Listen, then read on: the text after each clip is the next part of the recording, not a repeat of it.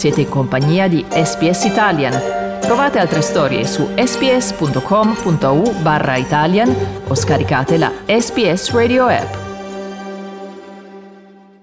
E sta per arrivare in Australia Pier Giorgio Odifreddi, matematico, saggista accademico italiano, molto famoso in Italia proprio per le sue posizioni. Uh, noi diamo il benvenuto a Pier Giorgio Odifreddi. Buongiorno e benvenuto su Radio SBS.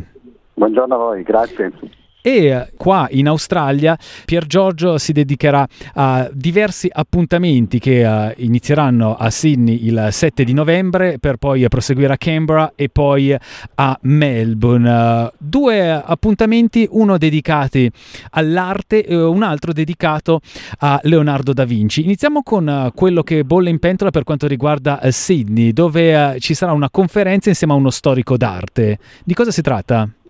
L'idea è quella di parlare ovviamente dell'arte, ma eh, ciascuno di noi ne parlerà dal suo punto di vista. Lo storico dell'arte, il critico dell'arte ovviamente si interessa di più del contenuto dei quadri, eh, di, eh, di, qual è la storia appunto eh, degli autori e delle opere stesse. Il matematico invece si interessa di più eh, delle strutture di questi quadri, cioè eh, in qualche modo astrae da ciò che i quadri rappresentano e cerca di capire come il pittore li ha costruiti da un punto di vista anche matematico, perché è strano eh, immaginare che ci sia un legame tra la matematica e l'arte. Quando però poi si va a scavare si scopre che moltissime opere sono costruite eh, con un'impalcatura, diciamo così, matematica, che poi spesso l'impalcatura si toglie, quindi non si vede a meno che uno non sappia che c'è stata, e altre volte invece rimane eh, con l'occhio, diciamo così, eh, clinico, in un certo senso non si riesce a, a scoprire. E appunto rapporti con la matematica che eh, sanno essere anche molto sottili e molto eh, appena accennati oppure anche evidenti in certi casi? Beh sì, per esempio uno di questi rapporti evidenti eh, che è stato appunto eh, in primo piano per qualche secolo è la prospettiva. La prospettiva ovviamente è una teoria matematica che anzi noi la chiamiamo leggermente diversamente, eh, si chiama la geometria proiettiva, eh, però è il modo di eh, descrivere o di rappresentare un'immagine tridimensionale su una tela bidimensionale, quindi manca una dimensione no? e, e bisogna in qualche modo simularla eh, i famosi punti di fuga o punti all'infinito, è una tecnica che è stata scoperta all'inizio del, del 1400, in Italia ovviamente da Brunelleschi nel 1416, e per quattro secoli praticamente è stato il linguaggio che gli artisti hanno usato per eh, descrivere le scene che eh, volevano appunto eh, rappresentare.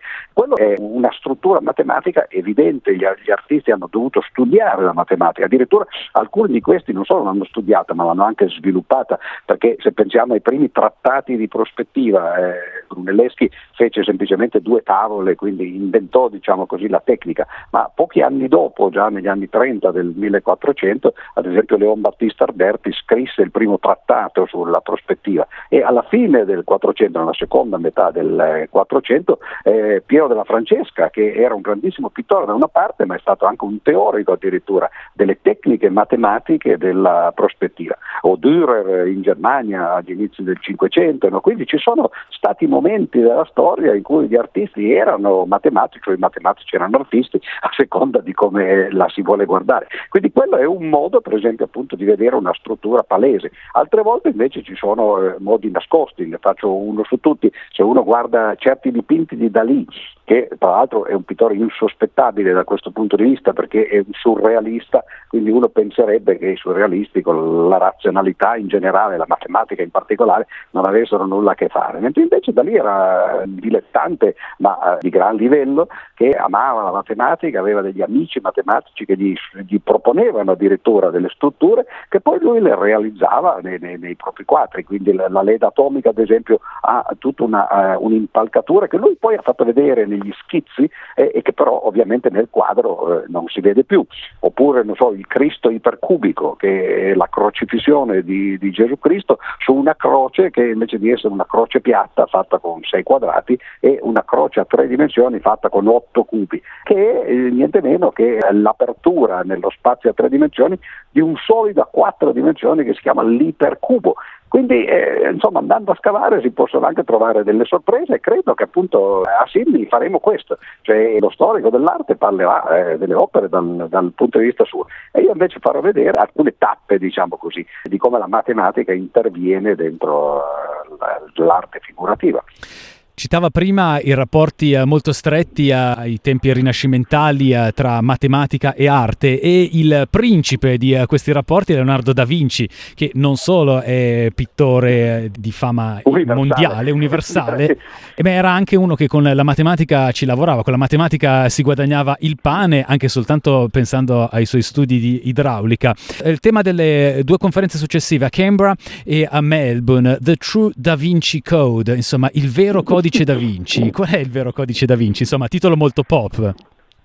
Beh, anzitutto è um, sottolineare il fatto che eh, il codice da Vinci che tutti conosciamo, cioè il romanzo di Dan Brown, è falso nel senso che è un falso, cioè che si inventa le relazioni tra eh, Leonardo e il racconto e in particolare eh, quella interpretazione molto fantasiosa che Dan Brown mette nel libro eh, dell'ultima cena, della disposizione degli apostoli e di Gesù attorno al tavolo e così via. Che se non sbaglio nella versione di Dan Brown uno degli apostoli era una donna. Vabbè, ma questo in effetti si, può immaginare perché beh, credo fosse Giovanni e Giovanni è sempre stato un po' ambiguo nelle rappresentazioni non si capiva bene no? eh, quale fosse il, il, suo sesso, ma questo appunto è, è, invece il modo in cui un critico d'arte o addirittura no, un, un, letterato come Dan Brown interpreterebbero appunto il quadro. Il matematico, ad esempio, nell'ultima cena ci vede un tipico esempio della prospettiva centrale, perché tutte le linee del soffitto, del tavolo, eccetera, che sono parallele,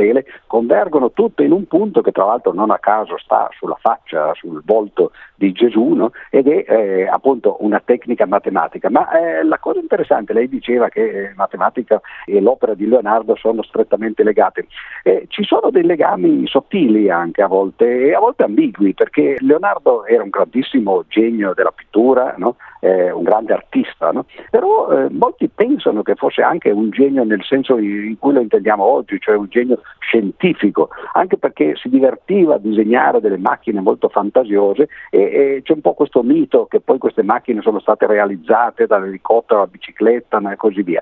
Eh, in realtà n- non è tanto così, per esempio la bicicletta anzitutto è chiaramente un falso, nel senso che non si trova nei codici di Leonardo da Vinci, è un'invenzione dell'Ottocento che gli viene attribuita no? Come se l'avesse fatta lui. Eh, altre macchine effettivamente sembrano macchine che, che, volano, ma per esempio Leonardo pensava che si sarebbe potuto volare imitando il eh, movimento degli uccelli, quindi sbattendo proprio delle ali meccaniche. No? E non è così che gli aerei volano oggi, infatti nessuno vede le, degli, eh, le ali degli aerei sbattere. No?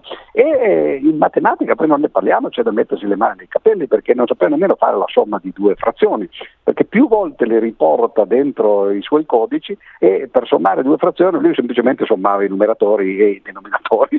Sì, ma allora come poteva essere affidabile nei lavori di ingegneria e di idraulica? Infatti, infatti non è che lo fosse molto, diciamoci la verità, più che altro faceva dei progetti, per esempio è stato scoperto recentemente, infatti ne parla alla fine della conferenza, il progetto di un ponte eh, sul Corno d'Oro in eh, Turchia, cioè il sultano turco aveva lanciato, come si potrebbe oggi dire, no, una, una, gara d'appalto, voleva fare un ponte tra le due sponde del, dello stretto della città di, eh, di Istanbul, eh, Costantinopoli no, una volta, e si è scoperto da pochi anni, eh, rovistando dentro l'archivio appunto eh, del, del, sultano, nel Top Capi, che in realtà c'era un manoscritto di Leonardo, che aveva presentato un ponte. E soltanto recentemente c'è stata una ragazza che negli Stati Uniti ha fatto la tesi di laurea su questo progetto e ha dimostrato che in quel caso eh, probabilmente si sarebbe potuto costruire con i mezzi dell'epoca ovviamente, cioè con la pietra, un ponte di quel genere. Quindi quello è un esempio di un progetto di Leonardo che effettivamente è andato a buon fine. Ma quello che interessa di più no, di Leonardo deve essere giustamente anche, tra l'altro, perché quello lui era, la sua opera pittorica. E allora io vado un po' a scavare in queste conferenze dentro uh, alcuni dei suoi quadri, facendo vedere che quando era giovane, ad esempio, aveva questa capacità già di eh, raffigurare delle immagini in maniera meravigliosa, ad esempio il quadro dell'Annunciazione, è un quadro che lui fece a 20 anni, cioè, che è l'età degli studenti che verranno a sentire la conferenza, no? cioè, è quasi imbarazzante, no? c'è uno che a 20 anni disegnasse in quel modo, però ancora era immaturo, non aveva ancora eh, eh, digerito bene, diciamo così, introiettato bene le tecniche della prospettiva e sbagliò la, la raffigurazione delle mani. Oggi si sono fatte immagini tridimensionali di questo quadro e si vede eh, la Madonna che sta ricevendo l'annunciazione dall'angelo che ha un braccio normale no, di una settantina di centimetri e l'altro braccio è lungo un metro e mezzo, no? perché ha sbagliato, ha invertito la prospettiva. O cose di questo genere, no? andare a vedere che cosa c'è dietro l'uomo di Vitruvio, che tra l'altro, come dice il titolo già del, dell'opera, non è di Leonardo, no, è un'opera descritta nel trattato sull'architettura di Vitruvio, che però lui ha disegnato nella maniera migliore possibile. Prima di lui c'erano degli schizzi molto rudimentali, lui l'ha fatta da grande artista. No? E, e, secondo me gli si rende più giustizia quando si va a vedere eh, la capacità artistica appunto di Leonardo che non quando invece ci si immaginano che sia stato appunto un genio universale in grado di fare tutto, anche perché poi questi geni universali non esistono poi nella storia, no? cioè, ciascuno si specializza no? e sa fare bene le cose che sa fare bene. Insomma, un Leonardo depurato dal marketing degli eh, secoli successivi al suo periodo storico. Eh, esatto, lei... però rimesso sul giusto piedistallo, cioè di far capire no, appunto quanto grande fosse come artista. Lei citava appunto i grandi capolavori a carattere religioso di Leonardo, l'Annunciazione, l'Ultima Cena.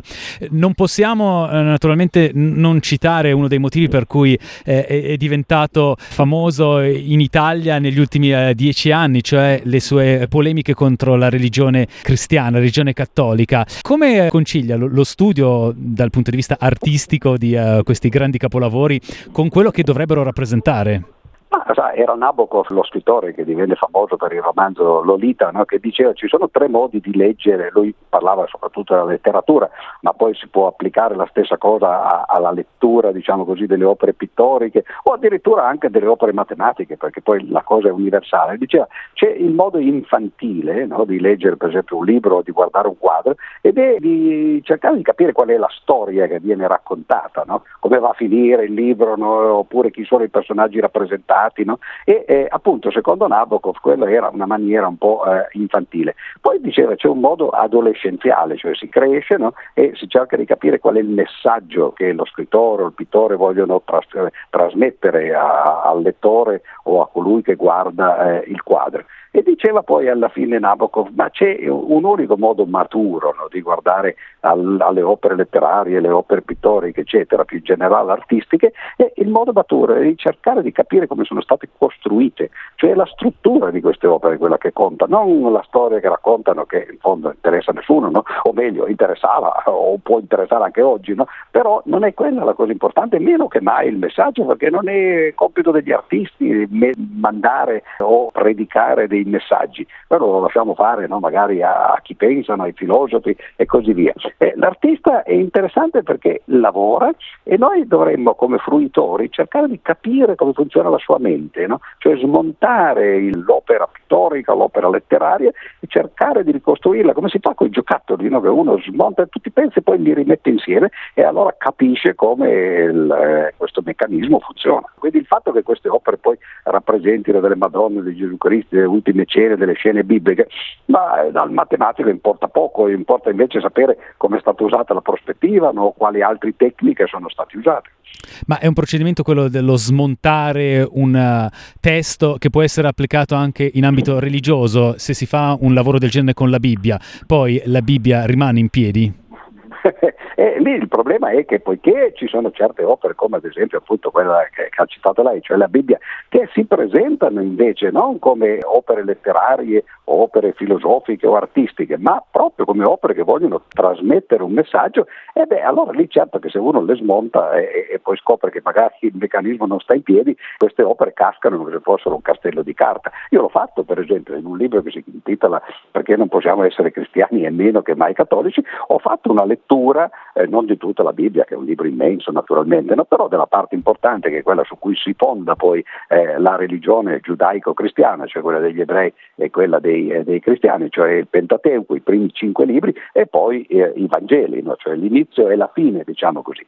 E certo che se uno va a cercare il messaggio, diciamo così, e, oppure per esempio eh, la coerenza e la veridicità storica dei fatti che vengono raccontati, perché così vengono presentati, e allora lì eh, certamente non dico che casca l'asino, perché non è una bella espressione no? in questo caso, no? però eh, si capisce no? che forse noi crediamo che ci sia di più di quanto non ci sia effettivamente. Purtroppo in quei casi lì eh, la struttura importa poco, anche se poi è molto interessante invece andare a vedere come è stata costruita la Bibbia. Si può fare anche lì, per esempio, si scopre che le fonti dell'Antico Testamento non sono una sola, a meno che mai è Mosè, come una volta si, eh, si sosteneva. Anzitutto è facile decostruire il fatto che non sia Mosè ad aver scritto il Pentateuco, perché nell'ultimo libro, eh, cioè nel Deuteronomio, si racconta del funerale di, di Mosè. È difficile che uno scriva il proprio funerale, no? quindi già si comincia a capire che proprio tutta non poteva averla scritta Mosè. È stato Spinoza, tra l'altro, il primo filosofo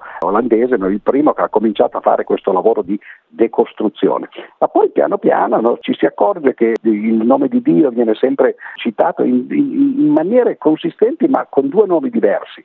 Elohim da una parte e Yahweh dall'altra. E allora si, si, è cercato di estrarre le parti che parlano di questo Elohim da una parte e le parti che parlano di Yahweh invece dall'altra e si è scoperto che ci sono due storie parallele che hanno molti tratti in comune e che però hanno anche molte contraddizioni tra di loro, cioè sono due storie simili ma non uguali e si è capito che eh, c'erano due regni, appunto il regno di Israele e il regno di Giuda, eh, in quello che oggi si chiama Israele eh, politicamente, no? e, e, questi due luoghi geografici avevano due storie, due tradizioni simili ma diverse, che poi sono state fatte confluire nel momento in cui sono diventate un unico Stato. Ecco che la Bibbia acquista, se uno va a fare quel lavoro appunto che dicevo prima, di cercare di capire come si è strutturata l'opera in sé, ci dice di più forse di quanto invece poi non, non, non pretendono coloro che la leggono letteralmente dicendo la parola di Dio no? oppure appunto no, è un libro ispirato divinamente.